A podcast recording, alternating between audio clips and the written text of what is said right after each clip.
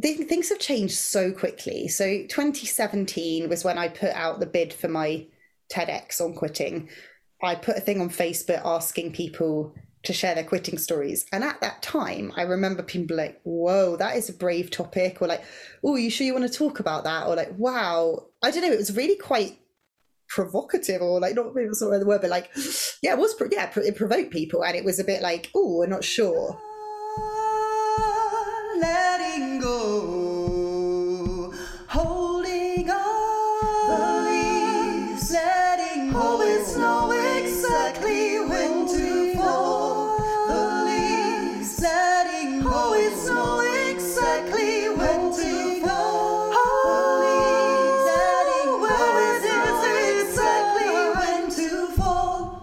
Hello, everyone. So, we have arrived at episode one I am recording this intro from my new flat, which is overlooking the wetlands in North London. And it's been really lovely listening to this episode.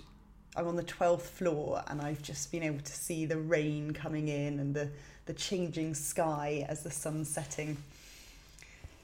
And yeah, just reflecting on how much has changed since I recorded this with Kate back in August.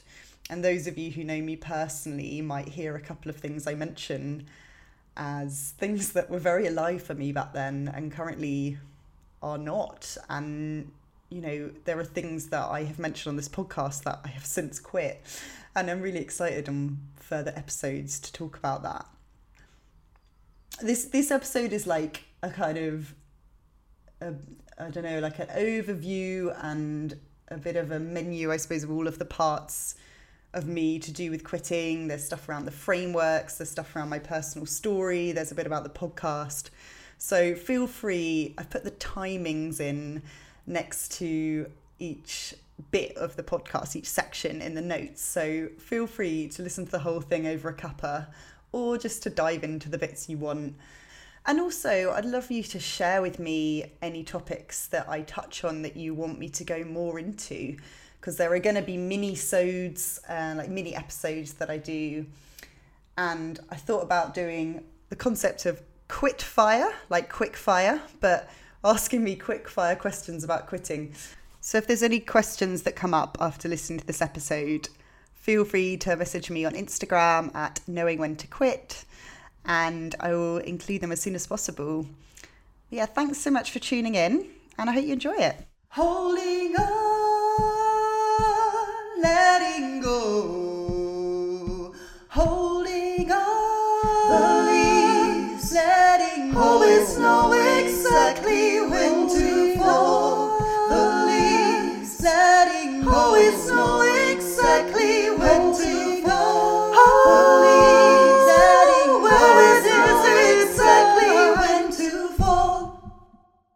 So I am here interviewing. I'm, my name's Kate Taylor, and I have the biggest of honors of speaking to you today, Sarah, because we've known it. How long have we known each other now? I mean, like two two and a bit years, I think. Yeah. Uh, God, it feels so much longer than that. It feels so much longer than that. And I have the biggest of honors of working with you and helping you to navigate the work that you do and various forms and shapes that your work has taken. And what I love most about you is you are one of these people that really embraces the idea of the multi potentialite, the multi creative into your heart. And it's been a real honor for me as a coach to help you get really clear about what that looks like on a on a bigger mission, on a bigger idea of things. And actually, I'm so I've always been so blown away about how you are able to take what can sometimes be quite complex ideas and ways in which that in order for us to be able to create the space as a multi-potentialite, as a multi-creative, of which I call myself, in order to be able to create space for what it is that we're bringing into being, that in order to do that, we have to quit some things. We have to make space for mm. some things. And what, as I say, what I love about you is being able to make the complicated less complicated and the ability to take sometimes what stumps people and create a framework to organize thoughts and behaviors that creates positive action or at least some path through confusion and overwhelm to get to a clarity of thought, a clarity of the way forward. And it's not something many people can do. I'm always just so incredibly aware of your ability to do that. I know we're going to be talking about quitting today. Mm. But can you tell me a little bit more about your work and how you how you come to frameworks and helping people organize their thoughts as multi-potentialites, as multi-creatives to help clear that path? Yeah, thank you, Kate. Um, I, I wonder if for me it comes from a bit of my own overwhelm and my busy mind and you know, I have a yeah, I have a very busy brain that kind of has a lot of ideas and a lot of thoughts. And in some ways, the frameworks have been for me as a survival, as like, how do I simplify this? Um, so I think on the one hand, I've always created stuff that I've needed in certain moments of my my life. And then I suppose the second thing is that I am a teacher. I mean, I started my career in the Teach First scheme. Um, I'm really interested in learning and how we learn, and I love helping people understand things. So I have a natural inclination when I've been through something to share it with others. And so those two combined, this desire to organize my own thoughts and also share that and teach, has meant that I've created frameworks that are then shareable. So, you know, the ones that we've probably worked on together are the quitting quadrant, the carousel model, and then also the three tier pricing model. But I do, yeah, I, I generally enjoy, as a friend said to me the other day, she's like, You love a framework. I was like, I really do. I really do love a framework. But uh, yeah, I think for me, there's my, I have these two sides to me, which is like highly creative, quite chaotic, I suppose, like an enjoyment of like spreading things out. You know, if I'm cooking, I spread things everywhere. But then also a desire for order and a desire for simplification. So it's like those two together um, both yeah it's like that alchemy creates these frameworks oh yeah absolutely and alchemy is definitely the word i know from my own um, teachings in Qoya which is movement practice mm. And teaching teachers we always talk about the fact that in order to allow space to really gain space for creativity means that if you've got a framework, if you've got a structure, that creates room for freedom, doesn't it? And have you really recognized that within yourself and within the work that you do? Yeah, I think freedom but also just this simplicity and and permission so you know and we'll probably go into this more but with the quitting quadrant there are eight possible stages that you can be in in any moment and that when you're feeling overwhelmed can just be huge relief to be like, okay, it's one of these, or it's one of these four quadrants. And, you know, I think there's something around that that then creates freedom or creates a like a relief or a, a yeah, a spaciousness. It's like mm. um it's like a breath, isn't it? You can kind yeah. of go, oh, when your mind or anything is going off at a million miles an hour or tangents, it's like, oh, it's okay. I know I'm here. And it's finding yourself a place to be, mm. isn't it? and a space yeah. to be and then making a decision from that point forwards about where you go next. I love that.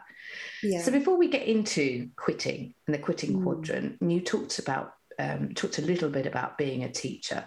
Can you give us a bit of a background in terms of what you do now and, and what's the mm. journey been to getting to where you are now? Yeah. So as you said in the intro, I am a a multi passionate, multi hyphenate, whatever you want to call it. So, you know, at any point in my life, you know, in any day of the week, I probably would say different things that I'm up to. But at the point of recording this, which is August 2021, um, at the front of my carousel, which is how I describe it, I have um, composing. So I'm doing a lot of music. I've just did a show at the Camden Fringe where I composed the music.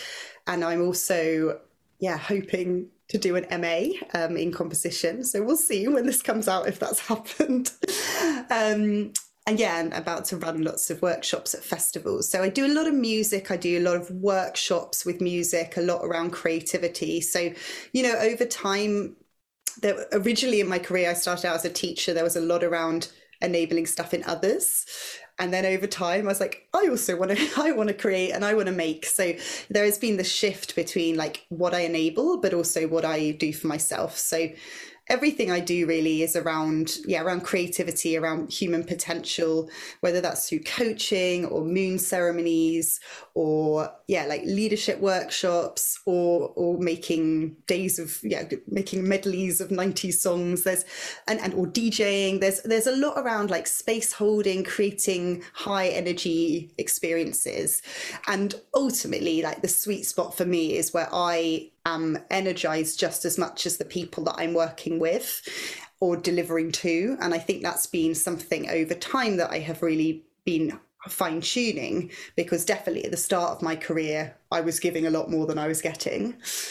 And I'm really grateful for the time I spent in teaching because it taught me a lot.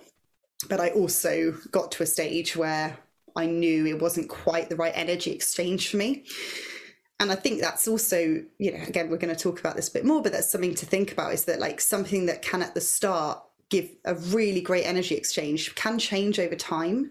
And, you know, when I first started teaching, I loved it. I mean, it was really hard, but I loved it. And then over time, it just, I just fell out of love with it. And that's the point that I had to start making those decisions about where I was going to put my energy in, in, yeah, in this lifetime. Yeah. And, when you look at all of those breadcrumbs and the journeys that you've been on, even the next 10, 20 years is going to be a whole series of new pathways, of mm. new ideas, of roads that you haven't traveled yet. And it's going to be a whole lot of quitting, right? Because, yeah. as I said at the top, in order to get to some of those places, we have to learn about what it is that we are no longer available for or doesn't feel right in the space. As you said, with teaching, you loved it, but it served its purpose at the time and then it was on to something else. Letting go. Let, let's start talking about quitting because that is what this podcast is about. I wonder, just before we go into the depths of it, into the depths of quitting, why is this podcast here? What, what is it that you are sharing with the world about quitting? Oh, so I'm exploring really like the decision making process of deciding whether to quit. So it's called knowing when to quit. Because rather than just being like, let's have stories of people quitting, I'm really interested in what goes on in that moment when you think, oh, I don't want to do this anymore. And you have to really battle with that internal yeah, the demons that are partly saying there's so much more, and there's also demons saying, come on, like you really care about this. And there's all these different voices, and that can be so hard to navigate. So during this podcast, uh, during the interviews, I've been inviting people who either have gone through that process or who are currently in it. So some people I'm kind of coaching them live through a decision to say quit their business after after the pandemic. For other people they're reflecting on times when they were deciding whether to quit. And what's really important is that not everyone did decide to quit. And I want to make it that I want to offer with this podcast a neutrality to quitting that it isn't about quitting being better or worse than staying. It's it's just like what is right for everyone in each situation? And if we have the freedom to explore that without any judgment then we will make the right decision. And sometimes we do need to stay and it's right to stay. But you know there's often interestingly over the past few years like originally the rhetoric was like don't quit and now mm. i feel like it's flipped. And more recently there's a real like come on let's all quit. And you know there's this the great the great resignation people are calling it post covid so i'm kind of standing in the middle of that going hmm well if both are okay what's right for you? And so yeah that's my i really wanted to share. So when i did i did this tedx in 2018 all around um, called Knowing When to Quit. And that's when I started interviewing people. And I was so overwhelmed with the stories that people shared about their own quitting journeys. And I realized, like, for lots of people, they'd never shared these stories. And while the people I'm interviewing on the podcast, some of some of whom are like you know they have a real state some are kind of you know friends of friends some of people are um have quite a big profile but a lot of them have come off the podcast and said gosh i've never shared that story before because they'll usually be brought on to share what went well and not what they struggled with. And they'll say you know i'm actually really interested to share this with my community because i don't think they knew what was going on or you know all of those kind of things. So I want it to be, I want this podcast to be an opportunity for the people I'm interviewing to have a catharsis, have a cathartic experience. But I also want people listening to find role models in those stories and to find solace in those stories. And, you know, my dream would be that over time you would mess, you know, if a friend who was a lawyer wanted to quit, you'd be like, oh, I'll send you the Knowing When to Quit Law podcast, you know, I'll, I'll, send you that episode. And that there'll be a bank of, of stories um, that people can can dive into when they have specific challenges as well this is so good a library of quitting stories you know so that mean? yeah and i think what's what i picking up on a couple of things that you've talked about there is what's so important is that neutrality is standing mm. in the mm. middle and just going i'm just observing it's just really interesting to me because you know the world has changed so much and I think about my parents' generation, who were the baby boomers, for example, and it, it wasn't leaving a job just wasn't something that you did. It just it was job for life, and that was yeah. it. And there's almost a shame around what do you mean you're giving up? What do you mean you're giving in? What do you mean you're quitting? Mm. And there's so much emotion tied into the idea of quitting something that actually, when you take the emotion out of it, when you take the shame out of it, when you take any embarrassment, when you take anything out of it, any guilt or whatever it is around that particular word, you can be in a space of observation that is bigger than just where you are in that moment. It's part of your whole life, mm. isn't it? So, what is it that you um, you say about being in a place of neutrality? What is it that you really hope that people can take away from listening to this podcast that maybe they don't yet know about? Well, I think one thing is that we often focus on the thing that we are quitting and not what is coming instead.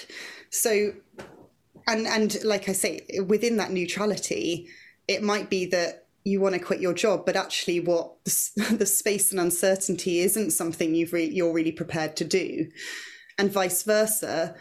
You're scared to quit your job, but there's an opportunity to do something you've always wanted to do, or to move to a different place, or to have a different experience. So I think we focus a lot on like, what am I giving up, rather than what am I embracing. And the way I talk about it is that in any decision, we are quitting something.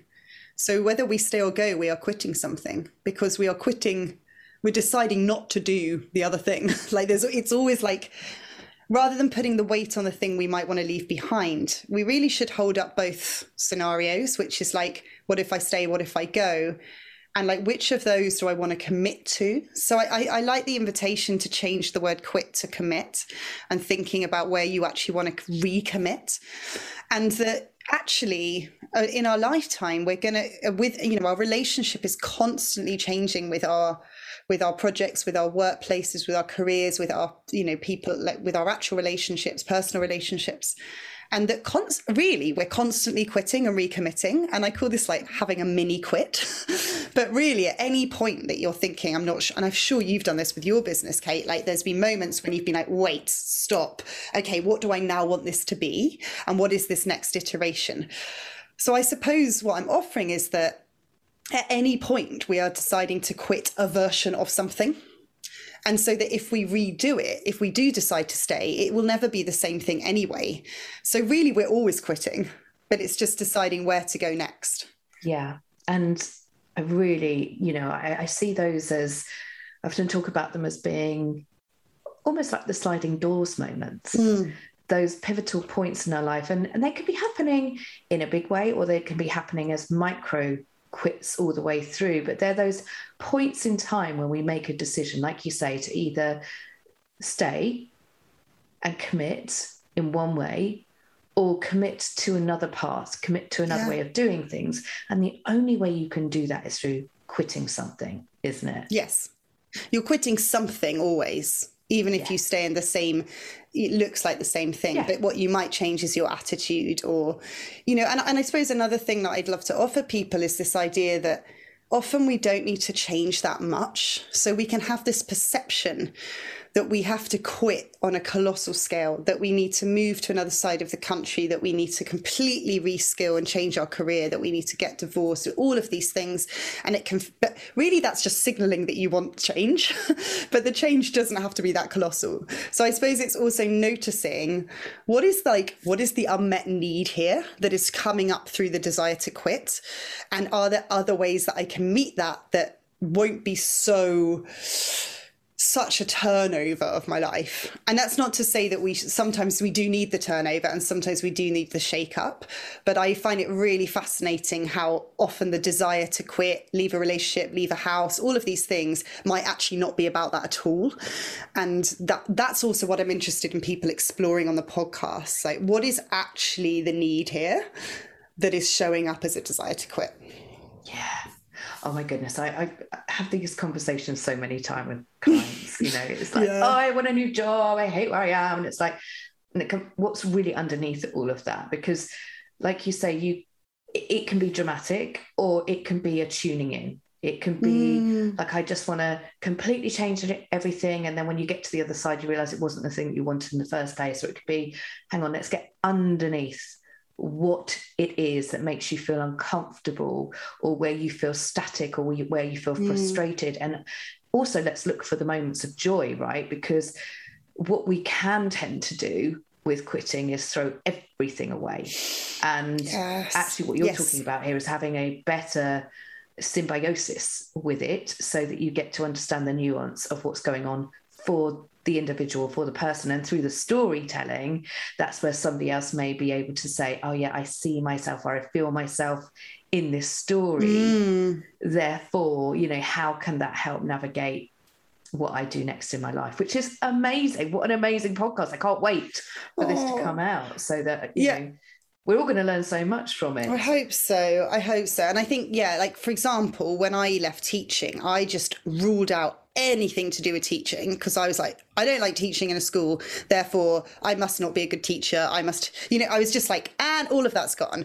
And then over time, I was like, oh no, I love teaching. I'm a really good teacher. I just don't want to work in a school that's really hard with really like no structure.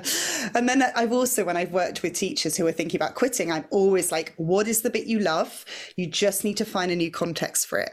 And so it's that, again, it's that like, which bit are you taking with you? You, I, I don't know. It's, it's a very complex thing, but I think we can be very black and white of like, are you quitting or not? But then you kind of take the whole thing out and you lose yeah and i suppose that's i mean we can go into this a bit more. I don't know if this is the right time but about thinking about like um about proper endings and really grieving what you've had and celebrating. And i think one of the reasons we struggle to quit is because we are worried of that. We're worried that when we leave it means everything is gone. Yeah. And I had a client who was she moved to Finland where she was like originally from and she'd been in London for quite a while working at a radio station and was like yeah, it was really cool actually. She had a really cool job and then she went to Finland and she was on like a sabbatical for a year. And when we spoke, she said, Oh, I kind of don't want to go back to the station, but I feel like if I don't go back, it's negating the five years I had there. And I realize like how often that happens that we are worried that by quitting, it's almost like saying, and the same with relationships, right? Are we saying, well, and I never loved that person? And it's not. And I, I think part of coming to an end really gracefully is is taking that time to be like, what did I get from that? Who were the colleagues I worked with? You know, what can I celebrate? What were the skills? It doesn't mean they're gone if five years later you decide to move on, but it can feel like that because we don't have the rituals for it. We don't have the language for it. Yeah. And I think as human beings, we see things in the moment that they're in because we're in pain over something, like something Mm. doesn't fit anymore, something feels uncomfortable. Therefore, we've got to completely change it to get away from that discomfort. Yes, so true. Whereas so much of it, and, and you know, reflecting on your own story of teaching, it didn't work mm. for the mm. environment that you were in. It's like, I can't bear this anymore. Mm. I hear this so mm. often with people and teachers a lot, funny enough, um, that it, it's so uncomfortable that it's like, I've just got to get out of here.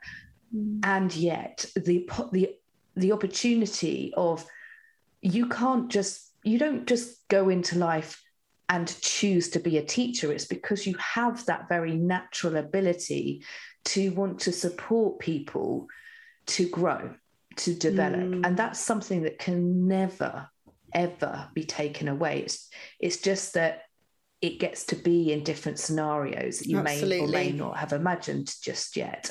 And with your client, as you as you were talking, what really reflected to me is, you know, how beautiful it gets to be to change that relationship to the the environment wasn't working for you However, mm. all of the things, celebrating all of the mm. things that get to be part of a natural ending of one cycle, you get to cherish and take into the next cycle, even the next cycle or the next cycle. It doesn't have to be immediately. But I think celebrating those endings is such an important thing to do, and doing that with grace and doing that with full heart can only help you as you go into whatever is the next stage, the next chapter of the journey, isn't it? Absolutely, and I think that's yeah so well articulated. There's this thing of like it gets it gets kind of dropped in to a cauldron, if you like, and you may may maybe that's the wrong image, but something like or a backpack of, of tools that you've got, and you might not use it straight away. And I think that's the thing, like, but it's just it will never leave you. And I think people think that it leaves you, like it gets taken away in quitting. Um, and equally, we can we can be in quitting say about the things we want to leave behind and say actually yeah. I will never work in that environment again. Like I'm really clear on that now. So there are there. Are, I think at that point at that threshold is deciding what am I taking with me from this and what am I leaving behind.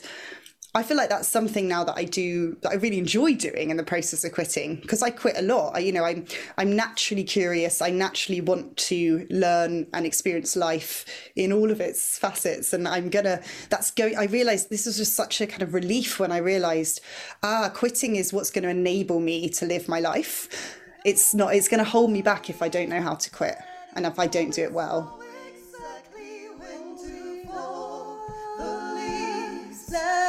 Oh, always know exactly when to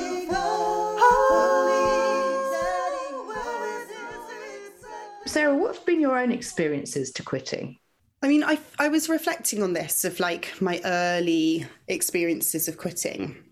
And I think I I think the first time I quit something was when I was about 13 so I yeah, as a child I used to do lots of dancing. So I did ballet for a long time, and I was yeah, went between the ages of eight and ten. I was in the Royal Ballet School, which was like the the junior associates. Basically, they took people in to do like monthly ballet classes to kind of train you up to be in then what's you know White Lodge, which is the kind of the ballet school in Richmond. So I kind of was always on this weird trajectory to that.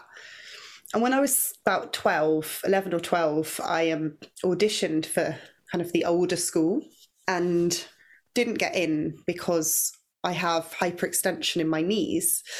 And they basically said, you know, we love your dancing, but it would be dangerous for you to do pointe work because of the way of your the structure of your legs.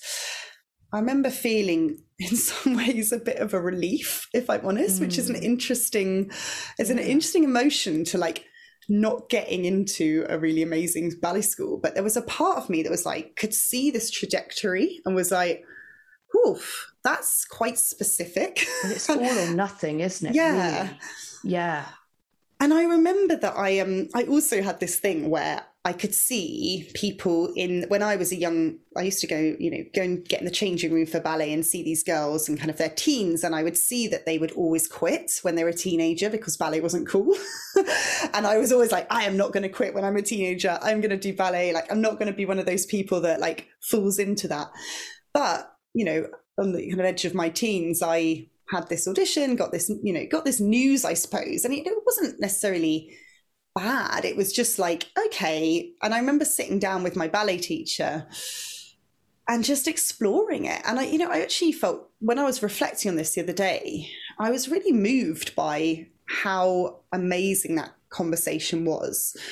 You know, I know a lot of people that did sports, gymnastics, or even dance, where it was very like, you know, cracking the whip and quite aggressive. But my dance teacher was so, she was just this like lovely, peaceful, really just like earthly woman, you know, just like absolutely gorgeous, um, energy. And she just sat down and was like, you know what? Like you'll always have dancing. It makes total sense to to leave because I felt really bad. I was like, oh, I'm quitting, you know. But she was like, you know, it makes sense, and it, you know, it's not the end, and it's not the end of your dancing. You you know, you could go on and do dance at any point in your life, and you you love musicals. So she really helped me with that transition, and I don't have any regrets of that decision. I don't feel any shame about it. I don't feel any sadness, actually. And I think that's a really powerful experience to have as a kind of preteen. That the first thing you move away from was, you know, I, I feel was really gracefully handled and not only that, but she focused a lot on what I was then going to do. So I guess the things that we've talked about, right? It's like she focused on what I was still taking with me, as in, like, you're always a dancer, you've got this experience. And also, you've got this other stuff you've loved exploring. So, you know, she'd come to see me in my school show in year eight and was like, you were great in that. Like, explore that. That's fab. And, you know, there was a real sense of there wasn't any loss and there was real celebration. And I think I maybe maybe this has been like more significant than I than I realized because it's it's a very yeah it was just like a very generous I suppose or very supportive transition out of something into something else. That is such a beautiful story because it could have been so different, couldn't it? Yeah. You know, it could have been when we sometimes when children we hear about where I guess those um, seeds are planted about how quitting can be shameful or it can be wrong is because there's an expectation. There's a weight upon your shoulders, there's a pressure from elsewhere that this is what you're supposed to do. And if you hadn't had somebody who was incredibly supportive to celebrate you and to say, oh my goodness, like you, yeah, it may not be this, but God, look at what you've learned and look at what you've done and look what, what you, oh my goodness, that's such a gorgeous story. And I think you're right, it probably has set set a seed for so much of what you're doing now, hasn't it? Yeah. Um, yeah. So that that's kind of like your first earliest mm. memory. What what yeah. other key ones can you think about? And maybe not the not so key ones as well. Yeah. Important. So there's I think then the big next one was quitting teaching. And I so I did the Teach First scheme, which is a two-year course, and then I stayed on for a third year. And during that third year, I just suddenly I don't know. I think because because I only had to be there two years, then the third year was a choice. And around that time, like all lots of my friends from university did graduate schemes. Everyone was kind of in training. And in that third year out of uni, people started getting quite cool jobs and like really going into this whole range of careers. And I was like, oh, it's a choice now that I'm here. Like I'm not in a scheme. Like this is I, I'm choosing to be a teacher. And so that was one thought of like starting to see inspiration of what else I could be doing. There was also like just the exhaustion and the absolute burnout that I was experiencing from from teaching. I mean, it was it's just in, in such an intense job, and I sadly, I don't think it's got. I've left ten years ago now, but I don't think it's got any easier. I think it's probably a lot harder now. So you know, I have huge respect for everyone who is doing that work. But I, I just, it was a fight every day. It was a fight to go in. It was, I had some classes that I absolutely adored, and the highs with those classes was just incredible. But most of the time, it was relentless, and there were really, you know, challenges with parents, with other staff, with just like, it was you know, at once an amazing community, like 100 teachers, most of them under 30, like an amazing kind of like almost like being at university again, like a really amazing camaraderie and support. But it was just exhausting. And I suppose that the curious part of me was like, cool, what else do I want to put my energy into? And just knowing that this couldn't be like the most perfect job for me like there just couldn't there must have been something better for me because i knew that i had skills that i and parts of the job i enjoyed but yeah, it was a really, really tricky one. And I found a notebook the other day that had like, I'd drawn some sketches of like, if I go, if I stay. and if I go was like, oh no, if I stay was like the children and all the music I was doing with the children. But if I go, I'd just drawn a massive bed. was like, I get to sleep. I was like, oh my God, it would be amazing to sleep. and like, honestly, I still don't take for granted 10 years on that I can wake up in the morning and at any time I like. Like, it is the biggest gift when you've had to do 6 a.m in the dark rushing exhausted. I mean that that decision was was hard but also quite clear. And also i was supported by so many people. Sadly you know quick there's quite a high turnover. So although i you know although there was some real sadness i also just and it was a re- it was a hard decision. Like there's a lot of judgment when you leave teaching from the other teachers from the from the profession you know there's a real sense of like you you show up for those kids and if you're leaving it's selfish but ultimately kate like i was spending every day like i taught languages so i every day i would talk to the kids about like why languages were amazing for your life and all of the things you could do with them and like all of the travels you could do and then i was like I want to do some more stuff. Like I don't I was only 25. I was like, yeah. I'm not ready to like be doing the giving back yet. And maybe that's really selfish, but I was like, I'm not ready. I haven't done my bit yet. I want to go and live my life. I want to I want to go and have my adventures that I'm like telling these kids to have. Like it was too early.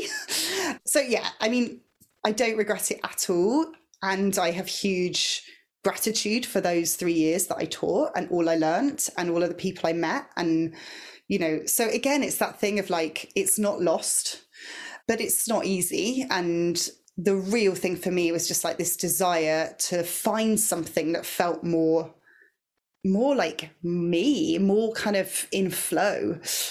My happiest moments when i was teaching was like was teaching the school musical. So i used to musically direct the school musical and I remember once being in on a Saturday, quite hungover, just being like, this is my dream job.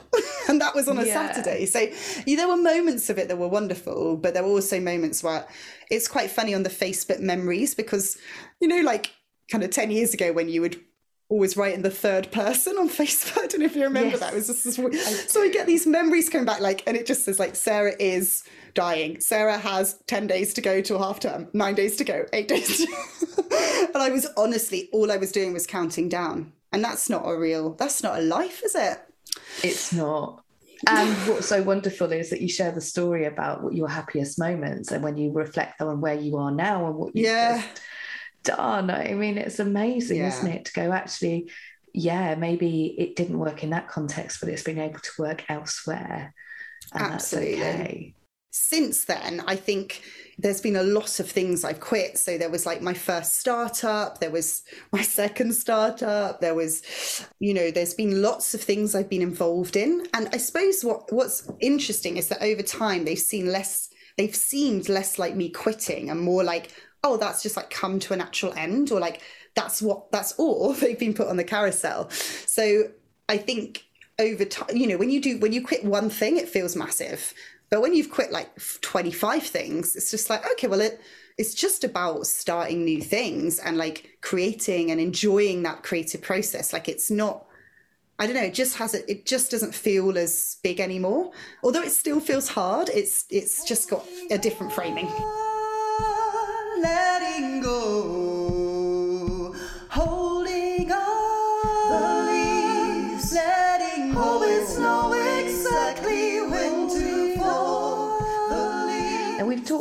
Couple of times about frameworks, and you mentioned the quitting quadrant and you've mentioned the carousel. Give us an overview of the framework of quitting quadrant to start with. So essentially, the um, the quitting quadrant is a a kind of a two by two axes um, where you have interest on one hand and then discomfort on the other. And it's combinations of how high or low the interest is that you have in something and how high or low the discomfort is. Um, and so the idea of the quitting quadrant is that you have four healthy states and then four unhealthy states.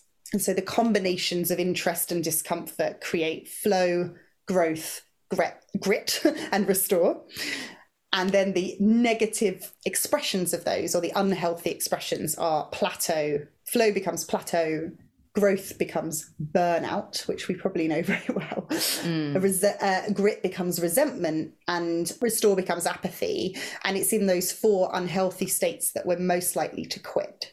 So the idea then with the quitting quadrant is it's really a self-awareness tool and it doesn't even have to be when you want to quit. So originally I was like, oh, it's when you want to quit. But actually I think day to day, just it's just interesting to be like, where am I with all of these things right now? And the idea being that that well a that that gives you permission to be there because often you're like God, I can't be resenting being at work. It's like, no, no, it is a state that people go through quite naturally because of certain conditions. It gives you permission. It also gives you like a visual to be like, well, where do I want to be and how can I get there? And there's a few like kind of activities you can do with the quitting quadrant to rebalance and see like if you know for example if you're in resentment you probably need more flow or if you're in apathy you need more growth. So all of those kind of things. So really it's yeah it's a tool a self check-in tool temperature check. And it doesn't tell you whether to quit or not. It just gives you information that might help you understand why you're feeling like you are. And it's from that place that you're able to make more informed decisions. Because if over time you're constantly like, everything I'm doing is in apathy right now, that's some information. like, what are you yeah. going to do about that? And can you put it on anything? I mean, people typically do it with like projects or work things. And, and, you know, you can do it kind of zooming in or out, right? So you could be like, work could be one thing that you put on the quitting quadrant and see where is work for me right now, like holistically or globally. Or you might be like, okay, here are all of the elements of my work, like the colleagues, the workplace, you know, the, the tasks I have to do. And then they all might be put on. So you can, and yeah, you, people put on like a family or, you know, moving house or relationships or, or, or sporting events they're doing. Uh, yeah, I really can see that you, you can um, apply it to anything that you're putting energy into, really, that's taking your attention. So sometimes people think, I need to take stuff off when I'm in burnout. Sometimes you need to put stuff on, but it needs to balance. Yes. So people sometimes a classic thing and i'm guilty of this as well you clear the decks when you're overwhelmed rather than being like and then you're just left with nothing and then that's sad too rather than saying okay i'm really busy what's going to bring me flow right now or restore and how can i add that to balance rather than just mm. taking everything off and doing like a massive life cull and then you have nothing. so it's this. I, I, think this is a really interesting. Like sometimes you need to add something on to your your life, but that's something that's contrasting that's going to sh- serve a different purpose. Quit. People often need to be in crisis to permit themselves to quit. Like they have to be in like extreme burnout or in a really difficult toxic relationship, or it has to be like at breaking point. And for a while, I was like, that's such a shame, isn't it? But then I, do you know what? I think that's when it's clear. I think sometimes people push themselves to the edges so that it's really clear. So yes. that you just there's there's no thinking because while you're still weighing something up, that takes energy. Sometimes you actually need to push something to breaking point. And I know that's that's my own journey you know i was in a job which was so yeah. stressful that it, it, it, it i was at breaking point i was literally at breaking point but I knew there was something else I wanted to go into and it was waiting for me, but it was too daunting to do that. So I got myself to the edge and yeah. over before I took that decision. And I just, I just need to get away from that to go to this. So, in terms of, um, we, you, you talked about the quitting quadrant and the framework, which I absolutely love. And we've also talked, and I don't want to go into too much time on the carousel, but I do mm. think it's important because there's a difference between putting something to the back of your awareness or giving it a bit of breathing space versus quitting it completely. Mm. And this is where the carousel comes in. So, can you give us a bit of an yeah. overview of the carousel and how it works? Well, if you're aware of the relationship between the carousel yeah. and quitting. Yeah, I mean, they, have again, they, all of these frameworks come to serve a purpose. So for for the quitting quadrant, it was like I want to decide whether to stay with this thing or not. And with carousel, it was this guilt I was feeling about stuff in my life that I worked on for a short amount of time, then left for years, then came back to. And I was like, oh, I'm just not committed. Why am I doing this? And then I, I think I've shared with you before that the image of this carousel, like a kind of yo sushi belt, came to my mind where I was like, well, what if they just kind of they keep coming round? Like, so the specific thing I was stressed about was DJing. I was like, I did this course five years ago, and then I, you know, didn't do anything with it, and then I did a bit more, and I'm like, why, why am I, why do I have these short bursts and then I leave it? And it was like, well, maybe that's how I operate like maybe that maybe I couldn't have sustained because in that short burst I'm very focused and I give stuff my full attention. So I, unless I want to DJ all the time, I'm going to have to have breaks. and I want to have breaks, so I want to do other things. So this idea that like say DJing's at the front of my carousel, but then it starts going off towards the back, and then something else comes into focus. And then that goes around, and then something else. And it's like the little plates going around the Yo Sushi conveyor belt. And it, the idea with that is that you don't have to actually quit anything. So when something's yeah. at the back of the carousel, you're acknowledging this is part of my life. I don't really need to make a decision. I notice my tendency to want a decision to be made because it feels more relaxing. And sometimes I can force something to be decided that prematurely. So the thing with carousel as well is like just noticing, hey, that's not in focus right now. And that's okay. And at some point, it might be in focus again, or maybe it never will be. So it's kind of a different message in a way from the quitting. It's it's slightly it's not necessarily contrasting, but it's slightly it's just a different attitude. Whereas quitting is like giving yourself permission to leave something that's not serving you. The carousel is saying, hey, if it's not really bringing you down and it's also not focused, like don't worry about it. Just leave it for a bit. You don't. It doesn't mean you're doing anything wrong by not looking at it right now. Yeah, and I think it's so good to have the permission to do either. It's it, you know, there's obviously loads of different factors in all of this, but when you're working stuff on your own, you can definitely put stuff to the back of your carousel, and I think it gives things energy as well. So I've always found like often when I've thought I'm just going to park that, it's like it's then it's been given some freedom then to go off and explore like you're letting a child go off on a, yeah. a traveling trip and then it comes back it's like hey i've discovered all these new cool things. And you're like oh yeah all right i'm ready to see you again. I think we need breaks from our projects the way we need breaks from people. Oh totally agree.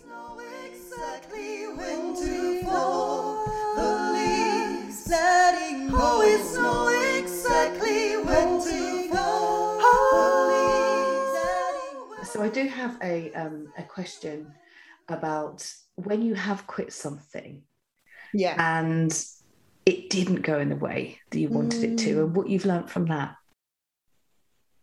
It, yeah interestingly it's hard to think of that which maybe means that there's been nothing too dramatic even if it has happened. And and that's an interesting thing to observe that potentially people listening who know me will be like sarah this thing. But i can't remember it now. So it's obviously not been too dramatic.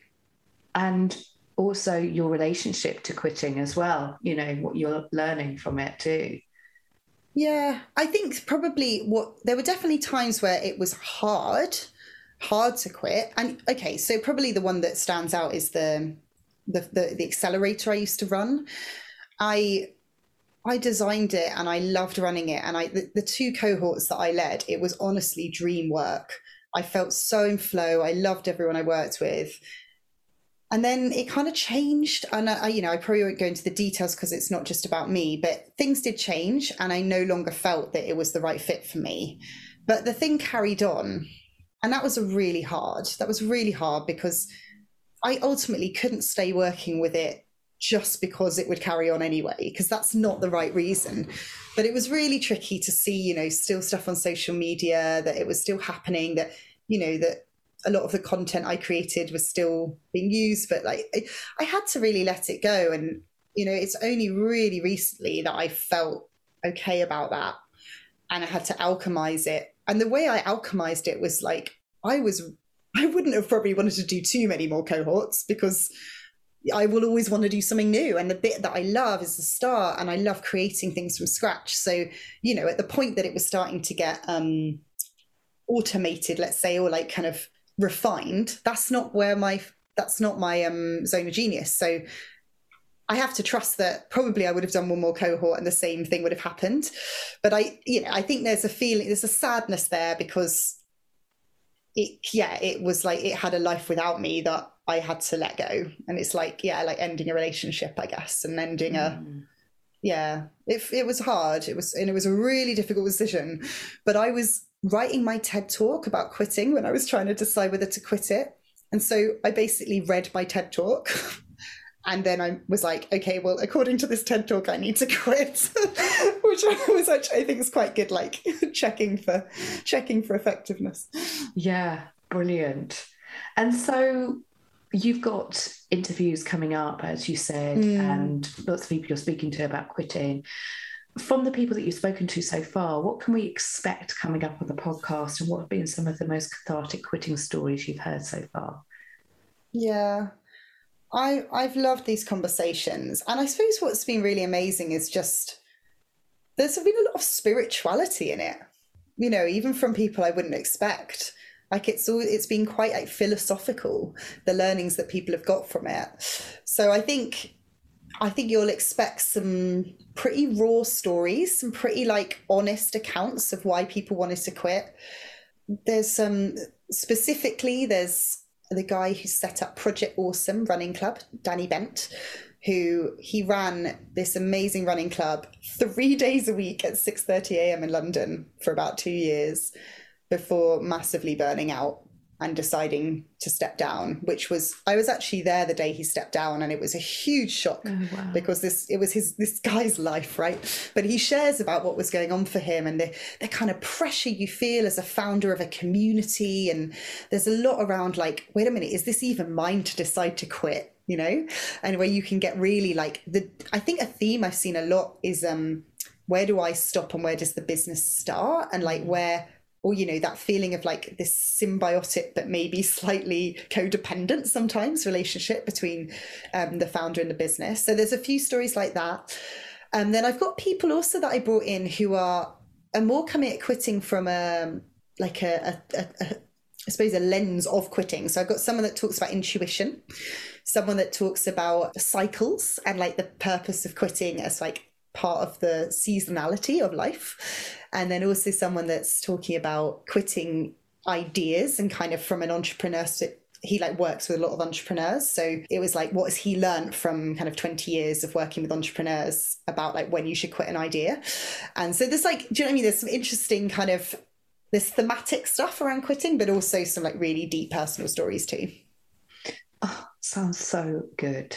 So good. i hope so How Yeah. exciting. Well, thank you for bringing this into the world, Sarah. I think it's Oh, so needed, welcome. such a refreshing way of looking at something which is such an intrinsic part of our life, you know. yeah The, the the ending of cycles and the beginnings of new ones, and the beginnings of new ones can't start without something quitting in the first place. So Yeah. amazing. So what's the best piece of advice you can give to people about quitting? Hmm. So, the thing that has been most transformational for me is the question Do I need to decide today?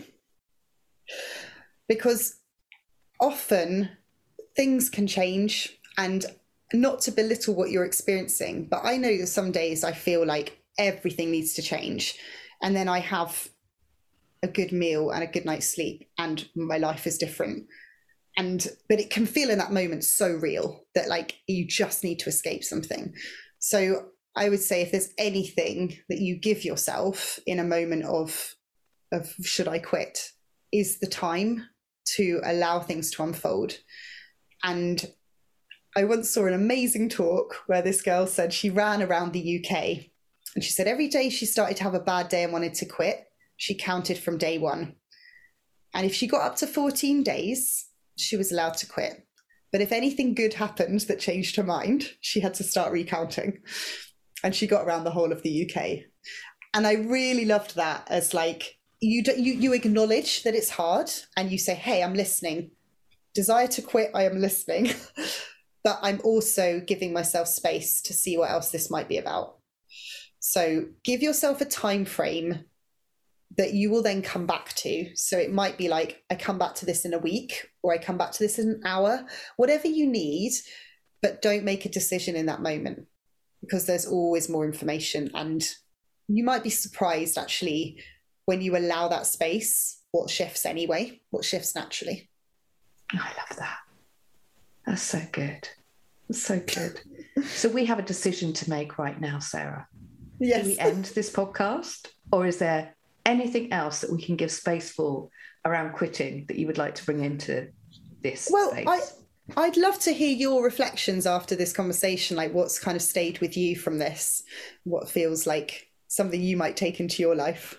Do you know what? For me, it's the ultimate permission that, well, one, I reflect on how many things I stay in for a lot longer than I probably need to or needed to because of this fear of what's going to be on the other side but also from listening to your conversations around it and listening to the people that you're speaking to and some of the stories you shared it just feels like a big breath of relief actually mm. that is we don't have to put so much attachment to the weight of what quitting you know what this is a personal reflection but the weight mm. to the idea of quitting that actually it is something that is just a, taking a different look at things in a different way and it's all a learning experience. And therefore you can take the pressure off you know and if it's not quitting then it's at the back of the carousel. And if it's not at the back of the carousel and you don't even want it to be on the carousel then you have full permission for it to be let go of. And that's okay because yeah. it makes space for something else. Part of being a good quitter like if we see that quitting is a skill we need to get better at in 21st century life part of being a good quitter is what you're saying yes to originally. and it's actually like making sure the stuff in your life is stuff you want to do. Because yeah. part of why quitting so hard is when you're like filling your life up with things you don't really want to do that aren't resonating and that you're booking stuff in like weeks in advance that you know probably near at the time you don't want to do. Yeah. Like if we can get better as well of like in the t- decision to choose something in the first place being like yes then it's going to be much we're going to quit less things anyway. We're going to need to quit less things. So it's also about creating the conditions for like just what kind of life we want anyway. Yeah. And I think what's really interesting about, and it was one question I was going to ask you, which I'll come back to, but I think what's really interesting about this point in time is that some of the things that I had had planned and did before COVID hit, they're not going to work in the world in which we mm. live in mm. now, but it's still there. Like a decision hasn't been made. And it's mm. one, have I changed? Has the world changed? Actually, does this idea fit anymore? Sometimes you can see that's that's easy and it's clear enough, but sometimes it's not that clear. And so, therefore, being able to look at it through the lens of the quitting quadrant is going to be super helpful. Mm. The other question yeah, that's, ask yeah. you. Sorry, carry on. No, I was just going to reflect on that and say that I think that's such a good point about stuff that over this transition, over the pandemic, like may have changed, like our relationship to the things have changed, and asking, like, is that because it's not relevant or is it because actually I don't, it's not who I am anymore. And I think that's such a good, I just think it's such a good inquiry around everything. And we should be, it's a really good opportunity to restart and go, what do I want to bring with me into this new normal? What do I want to actually, what, what stays? What stays in this? Like, it's like you're getting off a plane being like, what am I unpacking here?